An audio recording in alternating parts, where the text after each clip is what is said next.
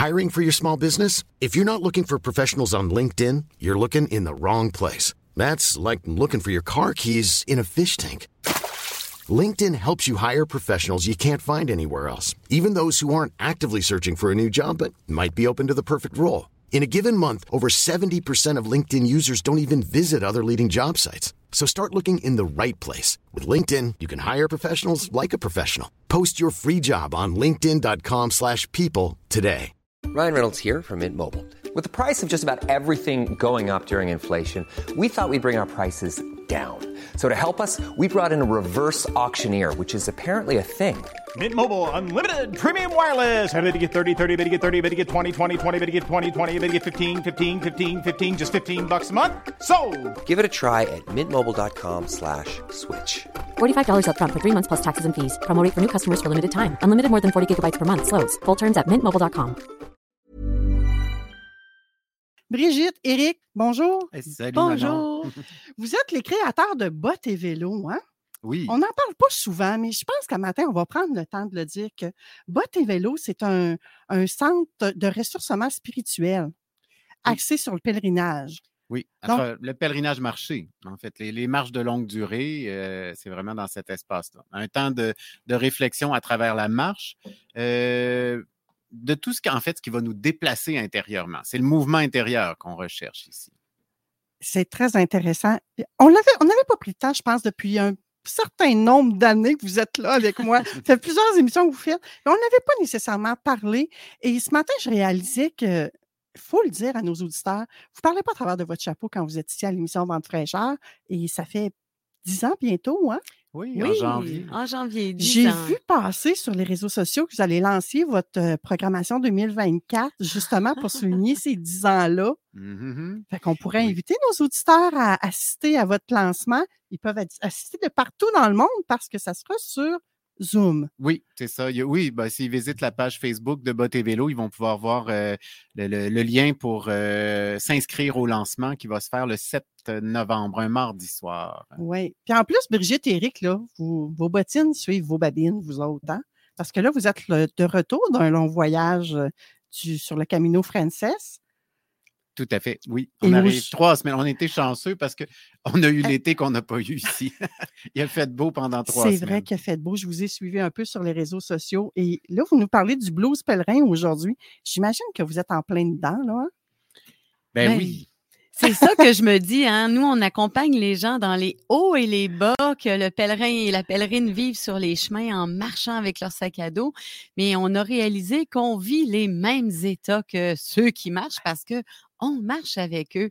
Et le blues du pèlerin, tout comme le décalage horaire, euh, on, on est passé par les mêmes étapes que, que les gens qui, marchent, avec- qui ont marché l'Espagne avec nous. Hey, c'est vraiment génial, tout ça. Fait que vous savez de quoi vous nous parlez. Euh, vous avez été parti combien de temps déjà sur le Camino Frances? 24 jours, on était partis. Oui. Oh là là. Puis c'est c'est vraiment là, c'est c'est le séjour, je pense, qui, qui nous amène le plus loin dans l'expérience pèlerine, parce que plus on part longtemps, plus on marche longtemps, plus on entre dans cet espace pèlerin qui fait, euh, qui nous fait réagir, qui nous fait réfléchir sur notre manière de vivre, qui remet des choses en question. Comment vous décriveriez, le, le blues pèlerin, justement? Si on avait une définition à lui donner, Ben, c'est pas évident, hein? Oui, euh, j'ai le goût de dire c'est une euh, c'est une forme de, de, de dépression. C'est un down qu'on peut comparer à, à ce que la femme enceinte va vivre parce que le pèlerin a- accouche de quelque chose. Puis c'est ce qu'on a remarqué, c'est que le blues du pèlerin, qui est vécu par plusieurs pèlerins, hein, pas juste les pèlerins québécois qui marchent avec bottes et vélos, euh, c'est un phénomène qu'on retrouve dans différents contextes. Euh, ceux qui vont faire des marathons vont vivre eux aussi ce creux-là, euh, qui est une forme, forme de dépression, qui est un, qui est un creux. Qui est Après une- tout ce qui est, euh, qui demande, qui est un exploit, qui a été, qui a demandé un grand projet réalisé. On va parler même, euh, on retrouvait euh, ici sur le site de Radio-Canada, on a recherché un petit peu de voir d'autres contextes. Puis on a, il y avait Sarah Ève Tremblay sur le site de Radio-Canada, elle, elle parlait de la dépression post-Ironman. Oui. Tu, tu sais ce que Oh. c'est un Ironman, tout ce que ça exige et tout ça. Ben, après le Ironman, il y a cette dépression-là qui arrive où on se. C'est comme j'ai j'ai accompli quelque chose, puis là, il y a comme un vide après. Qu'est-ce que je fais après ça? Après avoir atteint, après avoir réalisé un exploit comme celui-là, eh bien, on vit la même chose dans un contexte pèlerin. On va revenir, puis retomber dans son quotidien, c'est pas évident.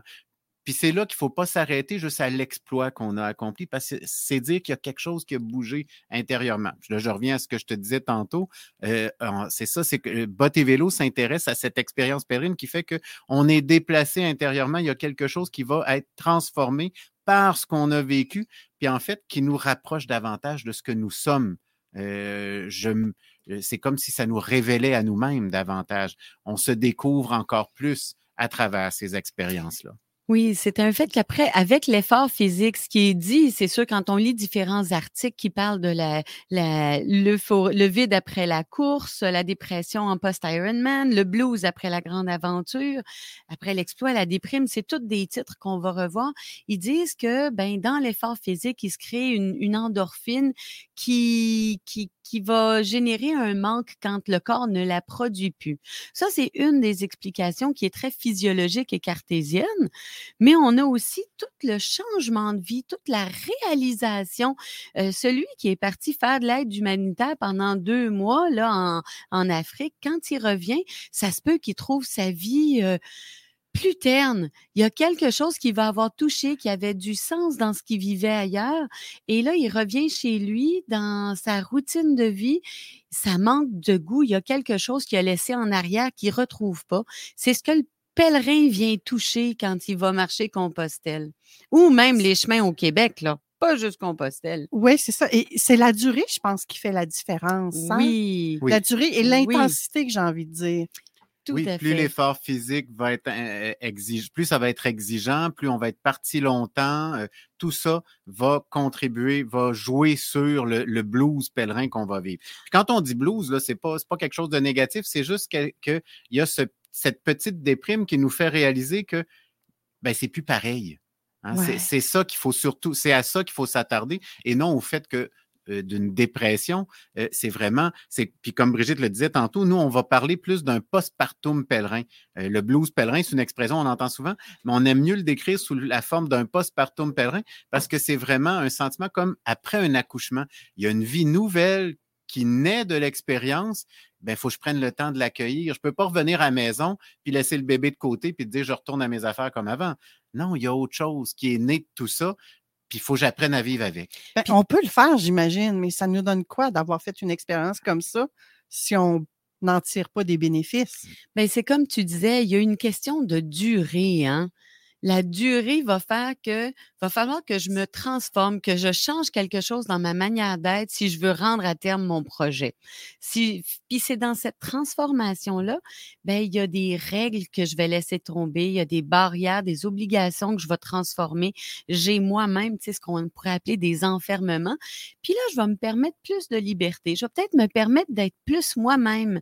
Et c'est ce moi-même là que je vais aimer et qui risque de me manquer quand je vais revenir dans ma dans mon quotidien parce que en revenant dans mon quotidien, c'est comme si je remettais toutes mes anciennes règles avec moi qui ne devraient plus être parce que je suis plus je me suis découvert autrement. Oui, sauf qu'on se fait influencer Hmm. par l'environnement qui nous accueille Mais aussi. tout à hein, fait. Puis c'est ça qui est le plus difficile, c'est qu'on retourne dans nos habitudes, dans notre vie d'avant, et les gens autour s'attendent à ce qu'on soit la même personne, qu'on reprenne les mêmes habitudes, les mêmes manières d'être, les mêmes manières de faire. Ouais. Ils ont des attentes vis-à-vis de nous.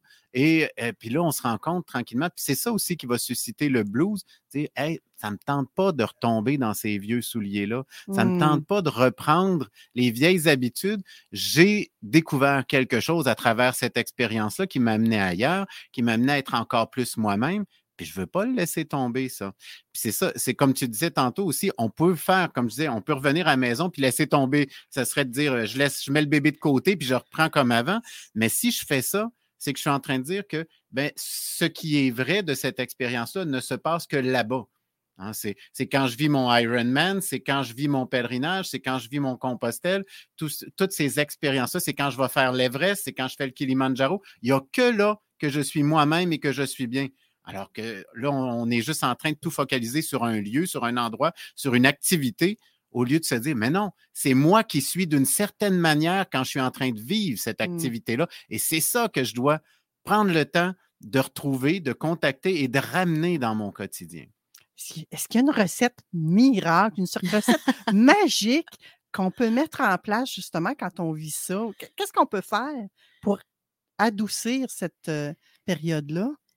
Ben, en fait, moi, je parlerai pas de magie. Je pense qu'il faut, euh, je pense qu'effectivement, il y a des moyens à mettre en place et euh, les associations euh, du Québec à Compostelle qui sont offertes ici au Québec vont offrir un temps de relecture au retour. Chez Bot et Vélo aussi, on offre un week-end, un postpartum pèlerin, qui est un temps de relecture.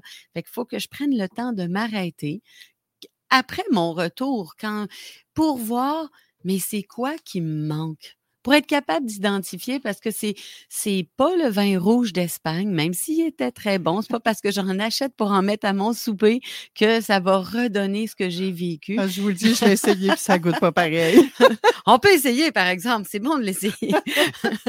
mais c'est pas non plus la chaleur du soleil. Fait que là, il faut que je me Mm. demande, mais qu'est-ce que je me suis autorisée d'être, de faire, que j'ai aimé, puis comment après ça? Fait que c'est assez ça qui est à identifier. C'est quoi qui me manque? C'est quoi que j'ai touché de moi? Et ça demande un temps d'arrêt, de questionnement, de franchise. Puis oui, on a tendance à dire euh, Ah, mais c'est pas possible, j'ai pas le choix. Dans ma réalité, c'est pas possible. Ben moi, je crois qu'on a toujours le choix. C'est juste qu'il y a des options qu'on ne voudra pas prendre. Mais avec le temps, ça risque de s'imposer à soi. Ça ne veut pas dire, là, les gens peuvent s'imaginer, mon Dieu, il faut que je me sépare, il faut que je quitte mon emploi. Non, entre tout blanc ou tout noir, ben, il y a plein de palettes de gris possibles. Fait qu'il faut prendre le temps d'explorer les options. Oui, prendre le temps d'aller voir parce qu'il y a quelque chose que. euh, euh, il y a une partie de moi, qui j'étais exactement, c'est ça. Puis je pense que ça va être le- de prendre le temps de raconter ce que j'ai vécu. Ça, c'est justement un, un espace que euh, l'Association du Québec à Compostelle offre avec leurs activités où il y a des soirées qui appellent euh, la soirée des revenants, hein, où on revient de Compostelle, puis c'est de se raconter dans notre expérience. Et c'est très, très, très important. Ça même, c'est documenté par plusieurs recherches, l'importance de se raconter en revenant. Puis on peut pas se raconter à n'importe qui parce que raconter dans ma famille, c'est comme raconter un voyage, alors qu'on sait très bien que c'est pas juste un voyage, qu'il s'est passé autre chose. Et c'est là-dedans, à force de raconter, je vais finir par toucher celui que j'étais qui, qui m'interpelle. C'est ça qu'il faut que je retrouve à travers ce que je vais raconter. J'ai touché une partie de moi-même qui, qui, me- qui me parle, puis c'est ça que je veux retrouver. Et non, le revivre le voyage, c'est ce que j'étais qui était vrai, qui, qui est important à travers tout ça et qui m'a euh, révélé une part de moi-même qui me permettrait peut-être d'aller plus loin dans ma vie, euh, dans mon quotidien, de le vivre autrement, d'aborder ma vie autrement euh, au retour. C'est comme si ce genre de pèlerinage-là avait semé des graines en nous qu'on avait arrosé à notre tour, mais on a le goût que ça fleurisse. Ah, tout à fait. Hein? Tout à fait. J'ai des exemples concrets, hein, parce que des Oh, fois, c'est- des fois, c'est pas clair. Puis avec Bot et Vélo, ce qu'on aime faire, c'est accompagner les gens sur le chemin pour qu'en chemin, ils soient déjà dans cette lecture des émotions et du Mmh. ressenti intérieur et de ce qui goûte bon, pour qu'au retour, ben, ce soit facilitant de se dire, c'est vrai, ça, j'ai aimé ça. Sur le chemin de Compostelle, on le fait en semi-autonomie. Ça veut dire qu'il y a des jours, on a marché avec les personnes, mais on les envoie pendant deux, trois jours vivre le chemin à leur rythme, à leur goût, pour qu'ils y mettent euh, leur couleur. Et euh, il y a une dame dans notre groupe, j'ai adoré ça, elle a dit Moi, là, tout le temps, quand j'étais avec vous, j'avais l'impression que c'était pas un pèlerinage, mais plus un marathon. Elle dit Je courais tout le temps. Puis elle dit Le jour où je suis tombée, moi, dans mes décisions, elle dit Là, j'ai. Écoute, elle dit paix intérieure, liberté. J'ai dit, mais qu'est-ce que tu as aimé? Mais elle dit, j'ai aimé ça, pas avoir d'horaire. Puis juste, elle dit, je me suis réveillée, je me suis dit, oh, il est 7 heures, il faut que je me lève. Elle dit, ben non, ça presse pas. Elle dit, je suis encore fatiguée, je vais rester couchée. Fait elle dit, ça, là, Elle dit, ça m'a fait le plus grand bien de me dire, j'arrête de focuser sur c'est l'heure de faire ci, c'est l'heure de faire ça. Elle dit, je suis retraitée. Elle dit, même dans, dans, dans ma vie à la maison, à Montréal, pourquoi faire que je m'impose un horaire? Elle dit, quand, je pense quand je vais revenir chez nous, je vais m'autoriser ça, ne serait-ce que le matin, me réveiller quand je sens que là, je suis assez reposée. C'est bête, hein? mais ça, ça fait partie des petits éléments qui enlèvent le blues. Parce que tu mets dans ton quotidien quelque chose que tu as vraiment apprécié sur le chemin. Mmh. Je peux t'en nommer un autre. Je- Oui. je ne prendrai Oui, pas trop le micro, là, mais il y a une dame, elle, elle dit, moi, j'ai j'ai adoré marcher toute seule. Marcher seule, You should celebrate yourself every day, but some days you should celebrate with jewelry. Whether you want to commemorate an unforgettable moment or just bring some added sparkle to your collection, Blue Nile can offer you expert guidance and a wide assortment of jewelry of the highest quality at the best price. Go to BlueNile.com today and experience the ease and convenience of shopping Blue Nile, the original online jeweler since 1999. That's BlueNile.com. BlueNile.com. I'm Sandra, and I'm just the professional your small business was looking for. But you didn't hire me because you didn't use LinkedIn jobs. LinkedIn has professionals you can't find anywhere else, including those who aren't actively looking for a new job but might be open to the perfect role, like me. In a given month, over 70% of LinkedIn users don't visit other leading job sites. So if you're not looking on LinkedIn, you'll miss out on great candidates like Sandra. Start hiring professionals like a professional. Post your free job on linkedin.com/people today. dans un espace de forêt, dans un endroit où je connais personne, je connais pas la langue. Puis je me suis sentie bien, en confiance. Puis elle dit, chez moi, je me le permets pas. J'ai toujours peur qu'il arrive quelque chose. Puis elle dit, je réalise, après 24 jours de marche sur le chemin, que je suis capable de le faire. Puis en plus, ça me fait du bien. Fait qu'elle dit, moi, à mon retour, chez nous, je vais me permettre d'aller marcher toute seule. Autour de chez moi, j'en ai un boisé. Elle dit, ça, ça va faire du bien. Tu sais, c'est des détails, mais elle a été capable d'identifier, puis elle est capable de le mettre dans son quotidien. Grandir en confiance, pouvoir s'autoriser des choses, parce que la vie au Québec n'est pas forcément plus dangereuse que sur le chemin de Compostelle. Donc, pour elle, c'est ça. C'est de réaliser que je peux me le permettre. Puis ça me fait du bien. Fait que je vais le faire. On est choyé au Québec. Hein? On est déjà dans un endroit sécuritaire.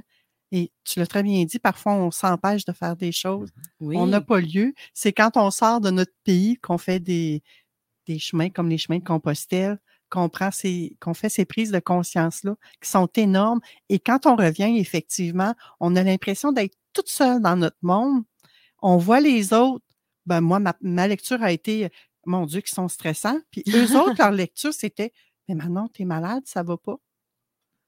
Fait d'où l'importance d'avoir un lieu sécuritaire comme Botte et Vélo, comme l'Association du Québec à Compostelle et les autres pour nous accompagner dans tout ça, dans ce cheminement-là. Ne pas rester seul. J'aime Oui. beaucoup les exemples que tu nous as donnés, euh, Brigitte. J'en ai d'autres. Ah Mais oui? je veux pas prendre tout le micro. Éric, Éric avait l'air de vouloir nous dire quelque Ah ben chose. Ben, non, c'est parce que c'est justement au niveau des rencontres, de ce qu'on va vivre en groupe, ça nous permet. Puis là, tu, tu faisais des liens avec quand on revient avec la famille et tout ça. Ben justement, quand on vit en groupe sur le chemin, ce qui est souvent euh, dit par les participants, c'est que je me suis permis de faire des choses que j'oserais pas chez nous. Je me suis permis de dire Oui? que moi, j'avais le goût de telle affaire, que je préférerais telle chose, au lieu de chercher à plaire au reste du groupe. C'est souvent une occasion même d'aller tester des choses pour voir ça va être quoi la réaction? Parce qu'une des choses qu'on observe souvent sur le chemin, à travers ce que les gens vont vivre, c'est que quand on se retrouve, justement, on sort, on se rend pas compte de ce qu'on fait. hein. Au quotidien, on est tellement collé dessus qu'on qu'on voit pas comment on peut être, les attitudes qu'on peut avoir. Et en sortant de notre quotidien, c'est là que ça nous saute au visage parce qu'on se dit, oh, là, il y a une affaire qui me tape ses nerfs chez nous. Puis là, je suis rendu loin de tout le monde que je pensais qui était responsable de ce que je vis. Et puis là, je me rends compte que ça me suit, ça se reproduit encore ici sur le plan relationnel. Puis là, c'est ça, c'est ce qu'on remarque, c'est que souvent, on va reproduire parce qu'on est loin de notre environnement et de chez nous. On a besoin de se redonner des repères pour se sécuriser quand on est dans un univers qui est différent. Puis la première chose qui nous sécurise, c'est de retrouver des situations relationnelles qu'on connaît du monde, des gens avec qui je vais me comporter de la même manière que chez nous. Ça veut dire que je vais me lier d'amitié avec des personnes qui rappelle ma soeur, mon cousin, mon père, ma mère, puis je vais, parce que ça reproduit des situations relationnelles connues, qu'elles soient positives ou négatives, parce que je le sais comment je vais réagir dans ce contexte-là. Mmh. Puis là, c'est là que ça se met à, à nous faire réagir parce que je dis, hey, voyons donc, je suis plus chez nous. Comment ça que je me retrouve encore pogné dans la même situation où je me sens obligé d'être responsable de tout le monde, puis de m'occuper de tout le monde, puis de prendre soin des autres? Comment ça se fait que ça me retombe encore dessus? Puis je voulais juste avoir un espace de liberté. Fait que c'est important, là, ça, ça le met en évidence parce que je suis plus chez nous. Fait qu'en revenant, c'est le genre d'affaires qu'il faut que je me dise, ben là, il y a, c'est parce que si, si ça se produit quand le- toute la famille n'est pas là, que je, suis avec un nouveau groupe, c'est qu'il y a quelque chose que je fais, ou en tout cas que, que je me sens obligé d'agir de cette façon-là. Fait que si j'en prends conscience en revenant, je vais essayer de transformer cette manière d'être là, euh, d'être avec euh, les autres, avec un groupe, avec les gens que je vais rencontrer. Donc, je vais transformer, je vais prendre le temps d'aller voir qu'est-ce que je fais qui me, qui me pousse à plonger dans une- des relations où je reprends les affaires en main, ou en tout cas, je répète des patterns de, de relationnels. Mais ça peut être bien comme ça peut être moins bien. Oui, mais c'est c'est- habituellement, c'est que si justement j'éprouve un blues en revenant, c'est que je suis retombé dans mes vieux souliers, puis je me Ah, dis, ben là, comment Mm. ça, je recommence encore comme avant, puis j'étais si bien sur le chemin, parce que justement, sur le chemin, souvent, ce qui va se produire, c'est que j'arrive à le dépasser. Nous, ce qu'on dit aux gens, ben, c'est le temps de le tester. Ose, Mm. ose Oui, dire non c'est ça. ose dire que ça ne te tente pas, hein, puis que tu aimerais mieux pas, ou ose dire que tu as le goût de marcher tout seul, tu n'as Oui. pas le goût de parler aujourd'hui, tu aimerais ça être en silence. Ose dire ce que toi, tu as le goût de vivre. C'est tellement une belle école pour se pratiquer. Mais Ben oui. d'accord. Brigitte, tu avais d'autres exemples que tu voulais nous parler? Ben, dans la même veine, c'est ça, c'est que sur le chemin, je suis avec des gens que je, à qui je ne dois rien. Fait que même si on est un groupe, ben on n'a pas vraiment de lien autre que le fait qu'on est arrivé en même temps. Et il y a une des participantes qu'elle aimait, elle dit Moi, je trouve ça le fun. Elle dit On se retrouve à un endroit, on est trois, quatre, on pique-nique. On se laisse, il y en a une qui part, il y en a une autre qui arrive. Elle dit, on se donne pas forcément de rendez-vous, puis on organise des choses. On va souper avec deux, trois du groupe. Les quatre, cinq sont allés ailleurs, puis c'est correct, ça fait pas de chicane. Ben, elle dit, moi, là, elle dit, chez nous, là, elle dit, on est une gang de filles à se tenir ensemble. On est cinq copines. Puis elle dit, à chaque fois qu'on essaie de se rencontrer, faut arrimer les agendas de tout le monde. Puis elle dit, ça fait que, ben, on se voit une fois par deux, trois mois. Puis elle dit, moi, j'aurais le goût qu'on se voit plus souvent. Elle dit, là, là, en revenant, moi, là, j'organise quelque chose. Puis si tu peux être là, tu es là. Puis si tu peux pas, ben, tu seras la prochaine. Puis elle dit, Tellement. faut arrêter de penser qu'on va froisser, friper. Puis elle dit, là, on se elle dit on se voyait plus assez souvent à son goût à elle. Fait que ça, c'est, tu c'en est une autre barrière qui a sauté de dire Hey, moi, je vais voir les amis qui sont disponibles au moment où elles le sont. Mais ça, c'est une, tellement une belle leçon de vie et on devrait tout le monde appliquer ça. Empêchez-vous pas de voir quelqu'un ou d'organiser un événement parce qu'un ou une ne peut pas, Oui. à moins que vous vouliez absolument que cette personne-là soit là, ben là, adaptez l'horaire. Mais sinon, have fun, gang. Mais oui, avec ceux qui sont disponibles. Puis il y aura d'autres Mm. occasions pour les autres. Elle, elle l'a vu comme ça. Elle a remarqué ça sur le chemin parce que ça manquait dans sa vie. Puis elle s'est dit, je le ramène. Il y a un autre, c'est- un homme qu'on a rencontré, puis c'est peut-être pas anodin que ce soit un homme. Lui, ce qu'il a aimé, il dit sur le chemin, puis tu vas reconnaître ça, là, Manon. Elle dit à Mané, on, s- il dit à Mané, on se met à parler avec des gens de choses profondes, de choses intimes, de choses sérieuses. Puis il dit, je fais pas ça dans mon quotidien. Dit, ça m'a fait beaucoup de bien. Puis c'est vrai que sur le chemin, on raconte des choses qu'on a, qu'on a peut-être jamais racontées à des collègues avec qui on travaille depuis 20 ans. Puis là, sur le chemin, c'est quelqu'un que tu connais depuis deux jours, puis tu lui, tu, tu lui ouvres ton cœur, tu sais. Oui, c'est que les barrières tombent. Je dirais, on n'a pas d'étiquette sur le chemin. Tu parles peut-être à un docteur, à un chirurgien, à un avocat, à quelqu'un d'hyper connu dans son pays, mais toi, tu ne le connais pas. Il n'y a pas cette barrière d'étiquette-là et ça fait en sorte que même si on ne parle pas le même langage, on se comprend. Mais oui. On Puis ne parle jamais de travail. C'est ça qui est étonnant. non, hein, sur le chemin, on vrai. se demande jamais Jamais. quel job tu fais. ou- En tout cas, c'est ra- c'est très, très rare que j'ai Ouais. entendu quelqu'un Ouais. s'intéresser. On, on s'intéresse à la personne pour ce qu'elle est, souvent sur le chemin, et non pour son travail, son statut social. On va parler d'autres choses. Oui, puis c'est- cet homme-là, ce qui est- c'est certain que quand il va revenir chez lui, c'est quelque chose qu'il veut voir arriver. Fait que probablement qu'il va choisir les personnes à qui il va se dé... Mais il veut avoir des conversations autres que sur la météo. Fait que c'est sûr, s'il le met pas dans son quotidien, il va vivre le blues du pèlerin parce qu'il va s'ennuyer d'avoir cet espace où il peut parler de ce qu'il vit et écouter quelqu'un en parler. Lui, ça a eu du goût pour lui, puis probablement que c'était nécessaire en plus. Puis l'intensité du blues pèlerin va être à la mesure de ce que tu as traversé sur le chemin. Euh, exemple, on a des personnes qui sont euh, qui ont commencé le chemin en ayant une idée de ce que ça devait être. Je porte mon sac à dos, je marche tant de kilomètres par jour, puis ça doit être fait d'une certaine façon. Et ils se rendent compte tout à coup que ben eux sont pas capables. Puis là, c'est sûr qu'on a, nous, quand on le vit seul, ben, on peut ajuster puis dire, ben là, c'est là, il faut que je prenne du temps. OK, moi, je suis pas capable de marcher 25 km, ça va être 15, puis c'est correct. Mais je peux l'ajuster. Mais là, quand on est un groupe, on, on se retrouve le soir, puis on a réservé l'hébergement, on s'attend tout à la même place. Fait que là, il faut que je revoie mes paramètres, puis comment je vais, je vais l'ajuster. Mais si je réalise que je ne suis pas capable de le faire, il faut que je sois capable de dire, ben moi, euh, ben là, rendu là, je vais demander un transport pour finir parce que moi, c'est ma limite.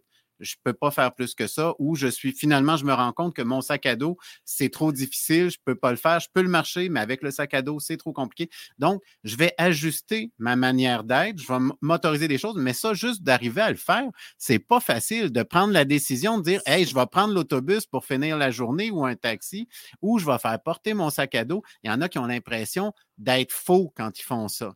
Ah, je confirme, c'est extrêmement difficile de faire ça.